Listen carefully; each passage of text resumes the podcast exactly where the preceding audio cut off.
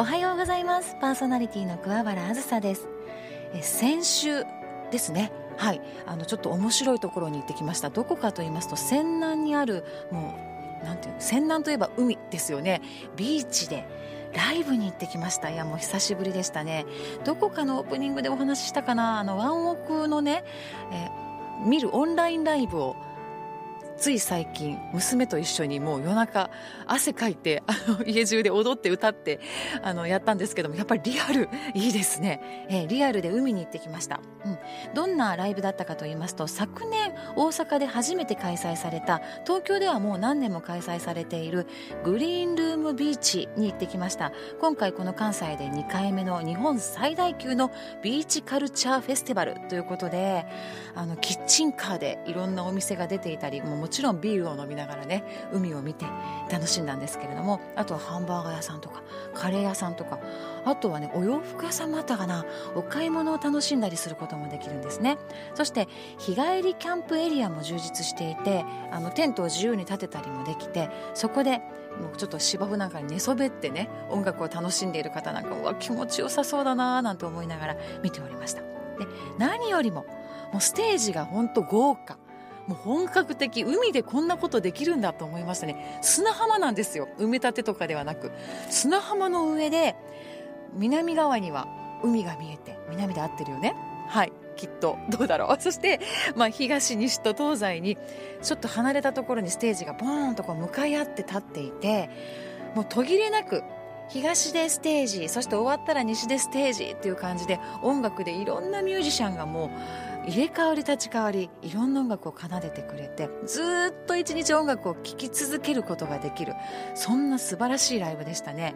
楽しかったですね。あの何でしょうミュージシャンの方々も開放的になるんでしょうかね。すごい踊ったりとかね MC も弾んだりとかしてみんなでビーチで踊りまくりました。であの砂浜で踊るって結構足ね筋肉痛にちょっとなっておりますけれども。はい、まあ、たまにはいいですねこんなライブもね。また来年もグリーンルーム行ってみたいなと思います。インスタグラムで早速いろんな方が上げたりもしていますのでぜひ見てみてもらえたらなと思いますさてこの番組では毎日の生活の中で自分だけでは調べることができないような情報や豆知識を専門分野でお勤めの方にお聞きしておきます。またご活躍中のゲストをお迎えして元気が出るお話や暮らしのヒントなども伺っていきます。メールアドレスはアズライフ aslife アットマーク obc1314.co.jp はがきでは郵便番号552-8501ラジオ大阪桑原あずさのアズライフまでお寄せください。今週もどうぞ最後までお付き合いください。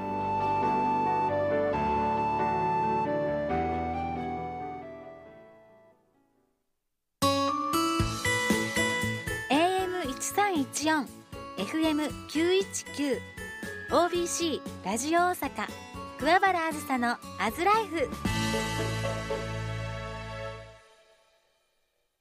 アズのハッピーシェア。このコーナーは様々な分野でご活躍中のゲストをお迎えしあなたの日々の生活の中に小さな幸せを感じることができるようなお話をお伺いします。今週のゲストは株式会社今ごと。代表取締役の秋田大輔さんをお迎えしています。おはようございます。おはようございます。はい秋田さん。いや実は私秋田さんとは何年前でしたか、はい、5年ぐらい前ですかね、ね、あのちょっと別のラジオ局でお話をしたことがあるんですよね、うん、はい。そこから数年経って、はい、え？ってちょっとびっくりしてこの名刺でね。あの株式会社今ごと代表取締役？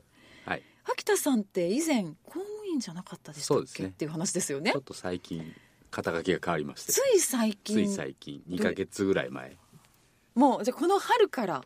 そうです。2か月3か月ぐらい前から、会社を経営されることになったわけですよね。そうです。そうです。なんか悪悪いことした。いやいやまあまあ悪いことはしてたんですけど。いやいやいやいや。いやいや失礼いたしました。ちょっと事情があって公務員を辞めましてみたいな感じかな、大変ご活躍中だったと私は記憶していてギリギリまで、はい、それこそ、はい、であのニックネームといいますかね、うん、踊る公務員でしたっけ？そうですね。はい。言われてましたね、本当にダンサーだったんですよね。本当にダンサーなんですけどみんな知らなくて勝手に呼ば呼ばれてる見せてもらったことがあって本当にププロですよねあれねあのあの踊り方。まあまあ。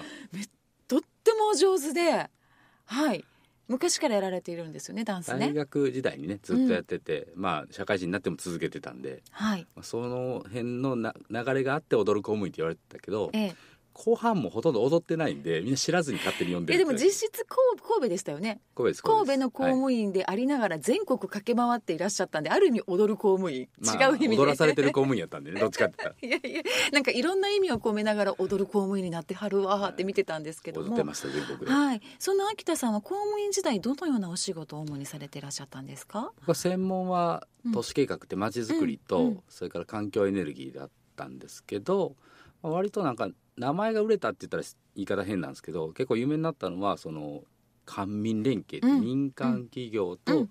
行政のこうコラボレーションするみたいなところうん。が結構多かったり、うん。住民さん巻き込んでいろんな市民の方と一緒にまちづくりをやるっていう文脈で結構名前が売れたって感じですかね。これね具体的に、まあ、たくさんのことをされてたと思うんですけども、官民の官民連携の具体的なこ例えばこんな会社があってうん。こういうところで行政さんとつながって新しいこんな事業が生まれたんだよっていうのを、うん。こんな私でも分かるようなお話あります、すごい難しいですよね。はい。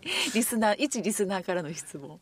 まあ、例え 例えばっていうと、まあ空き家をえっ、ともうこ神戸市とかどこもそうなんですけど全国いっぱい空き家があるんで、うん、で空き家って一つずつ事情が全部違うんですよね、あもう住まなくなった家。家とかもあるしなんかこう仏壇があって動かせないとかなんか相続がたくさん行き過ぎて分からなくなって誰がの持ち家もそう持分からないとかいろいろあるんです事情が。事情がいろいろあるんですね。事情があるんで一概にこうん。う施策打っても、なかなかこう行政がねいろいろうん。取り組みやっても動かないんですよね。うん。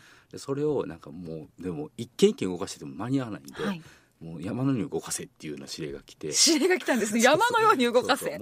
何千件っていう単位で動かせるような踊らずにはおりませんねそれはもう。う はい。でそれをやるためにはやっぱり行政が一生懸命やってても難しいんで、まあ、普段からこう空き家をなんていうのこう回収したりしてる人うんとか、住民さんとこう話し合ってる人がこう市民活動家とかうん企業でいっぱいいるんで、はい。そういった企業とか市民活動家さんに半分公務員の肩書きを上げるみたいなんですよ、うん。コラボレーションしてです。空き家おこし協力隊って言うんですけど、うんうん。まあ、そういうのをうんまあ発案してですね、えでその空き家おこし協力隊っていうのはこう指名するだけなんで申し訳ないんですけどお金全然渡せないんですけども、うんうんあの空き家がうまく流通して、うん。うんしたら成功報酬が渡せるみたいな仕組みを作ったんですね。そうするとお金なくてもいくらでもあ言い方悪いんですけどいくらでもこう素材指名できるわけですよ、はいはい。だから1,000人指名して1,000人が一件数動かしてくれたら1,000件動くみたいな仕組みをあ作ったんですね。そそれぞれの空き家が空き家のその場所とかうん。あとはその特性とか、うん。動かせない事情をも組みながらうん。何か役に立つ場所になっていっているってことですね。そうです。そうです。だからまあ、うん。どどれだけ動いてるかちょっと僕も、うん。あのうん、一緒にやってた仲間とこう作っ、うん。何人かで作ってたんですけどその後は僕見れてないんで、はい、ただ徐々に結構神戸市の中では浸透してきたと言われててぱそれで動いてる空き家が大き多くなってくるんじゃないかなとは思うんですけどね。うん。なんかあの地域の親子さんと私もあのベビーマッサージの教室とかやってたじゃないですか、今も細々やってるんですけどその地域の親子さんが集まれる場所に空き家を使いませんかなんていうお声をいただいたことあります。もしかしたらその一人だったのかもしれませんね。はい。でちょうどちょっと私が行きにくい自分の家から通いにくいところだったんで諦めたんですけど、うん。すっごく日当たりが良くてね乳幼児の親子さんにいいなと思った場所だったんですよね。そうですよね空き家ってうんね別に場所が悪いから空いてるわけじゃないって結構多いんで、うんうんいい物件ちゃんと動かすのあるんですよ。で破格的な家賃だったんですよ。えこの2階建てのこんな綺麗なお家が、みたいなね。うんうんうんなのでちょっと場所を探してる方なんかこれいいかもしれませんね。ね秋田さんいやもそういうなんかお手伝いもねその空き家おこし協力隊いろいろこうおつなぎもしてるはずなんでまあ今一つそれ教えていただきました。うんそんなのがもういっぱい秋田さん。まあいろいろあるし、はい。僕は企業からのこう相談もたくさんあるんで、うん。行政とこう組んでやりたいんだけど、うんうん。どうやったらいいですかみたいなのは結構きますね。うん、で、まあ、ゼロから1に作り上げていろんな事業を作ってきた公務員としてされてきてでなぜ公務員を辞めようと思われたんですか、まあそれを前から思ってらっしゃった、うん、そうです。ね僕別に公務員になりたかったわけじゃないんで、うん。なんかさっき言った環境っていうのがすごく僕人生のテーマにあって、はい。その環境をやろうと思うと僕が就職した2002年とかそんな時代はやっぱり行政的なところしかできなかったっていうのがあって、うん動かせなかった。そうやりたいことがあって、まあじゃあ公務員っていうツールを取るかって言って取りに行ってたんです、公務員になることが目的ではなかった。なかったっていうことですね、うん。でプレイヤーとしていろんなことをやってきたんですけどぼちぼちこう年取ってうん。出世していって、はい。プレイヤーじゃなくなってくるんですよ。あそうなんです、アドバイスする立場になったり、まあ、マネージ監修する立場になったり。マネージャーになっていくね、今よかったらおいくつですか？僕今46です。ああそうか。もういろんな経験や現場を積んで。そう課長とかになっていって、うんうんうんまあね。年、昨年度辞めたんですけど、うん。昨年度は部下一応あの組織上は46人ぐらい部下、うん。うん43人一かいたんですけど、部下の方を抱えていらっしゃまあ、る一人で抱えてるわけではないんですけど、はい。一番上上にいたんで僕が、はいはい。その組織上そんだけいるみたいな、うんうんうんこれはちょっとやってられない。やってられないってこれ大変だなと思って。本当にやりたい目的に到達しないぞと、あそう。だからプレイヤーとしての活動時間がすごく短くなっちゃうんですね、はい。マネジメントうん。まあ、やってやれることはないんですけど、うん。あんま好きじゃないんで。でプレイヤーの方を大事にしたいなと思ったんでもうちょっとそのマネジメント外さないとうん。自分の活動できないなと思ったんで、うん。うん。まあ、ちょっとやめようかな、思い切って、はい、それどうですか？ご家族とか周りからは。まず公務員辞めないでって神戸市から言われましたでしょ、まあそれは言われましたね,、まあね。ちょっと誰がそこ一番上行くの？ぐらいの。あんねたお前の後誰がやんだよってめちゃくちゃ怒られました最初たくさんまだまだやらなきゃいけないことあるでしょって。そうですね。ええそれでももう振り切ってやりたいことがあるんだと、まあそうやりたいこととやりたいことは変わってないんですよでも公務員でやるか公務員の外でやるかだけの違いなんで、うん。いややること一緒なんでって言って、うん。その話はしたんですけど、うん。だから公務員としてのお前のポスト誰がやんねん。みたいなのは、う んそうそう怒られたっていう感じですね。副業でもいいからやってっていう感じですよね。ねまあはい。副業でもらえるならいいんですけど、まあちょっといろいろ。公務員さんですもんね、うん。はい。そしてこの4月から実際に会社を経営されることになっていかがでしょう？その目的うん。を現場で自分でも思いっきりできていらっしゃいますか？そうですね。まあ、うん。あのー公務員の時代にいろんなネットワーク作ってたんで、うん本当にたくさんの人が声かけてくれて、でお前がやりたいことなんだみたいな声もかけてくれてじゃあそれやる方向で一緒にやろうよみたいなところも出てきたんで結構逆に言うと自由にやらせてもらってるしやりたいことになんだろうその割合が多くなった、うん。やりたいことの割合が多くなった。やっぱ会社すると、そこもマネジメントどうしてもいるんですけど、ええ。だいぶ少なくなりました。ね、であの先ほど環境っておっしゃってたじゃないですか、環境もいっぱいあるでしょ？うん。空空海土。すごい安易な言い方ですけども他にももういっぱいいっぱいあるじゃないですか、はい、資源。そうですそうです。はい。その中で特にこの部分の環境っていうのはあるんですか？いやまああの僕一番の環境の中のテーマで言うと正直言うとみんな地球環境とかってあるんですけど、僕はこう今の世代が地球食い潰しちゃいけないっていうのはすごく大きな、うん。今ごとってそういう意味なんですけど、うん。あの要するに環境って未来の世代将来世代にすごく負担を強いることを今僕らやってるんですよね、うん。それをちゃんと今の時代でできるだけ片付けて引き継いでいこうっていうのを大事にしてるんで、うん。正直こうどこって言われたら全部なんですけど、まあ、一番気になってるのは僕は今森なんですよね。森なんですね。山したいんですよねわあそうそうそ森ですか、まあ、森もたくさんいろんな森があるじゃないですか。木も私が知らないぐらいも知らないとかもいっぱいいろんな木があるじゃないですか、その中でも特に何をするかってことですか？うん、難しいんですけど、うん。あでもあの森もやっぱりみんないろんな人プレイヤーがこれやらなきゃって気がつき始めて、はい。ああの日本中って林業ってかなり衰退してたんですけど、うんまうん。た林業復活の兆しがちょっと出てきてるんですよ。うんで林業をいろいろやり始めようっていうチャレンジャーがたくさん現れたんで、うん。僕はそこはしないと思ってるんですよ。林業はしない。林業っていうかその林業、林業とかを復活させて守れるところは、まあ、その人たちがいろいろやってくれるかなと思って、うんうんそこはいろいろ協力はしたいんですけど、うん。僕が攻めたいのはやっぱ01攻めたいんでそ01こではうん。回らなそうな山をちょっとやりたいな面白いですね。ちょっとこれ来週の火曜日の桑原あずさの「アズライフチューズデー」でもはい。お話をしていきたいと思うので 一つ最後にちょっと今週の最後に聞いてもいいですか、そのえ公務員をお辞めになって今4月からうん。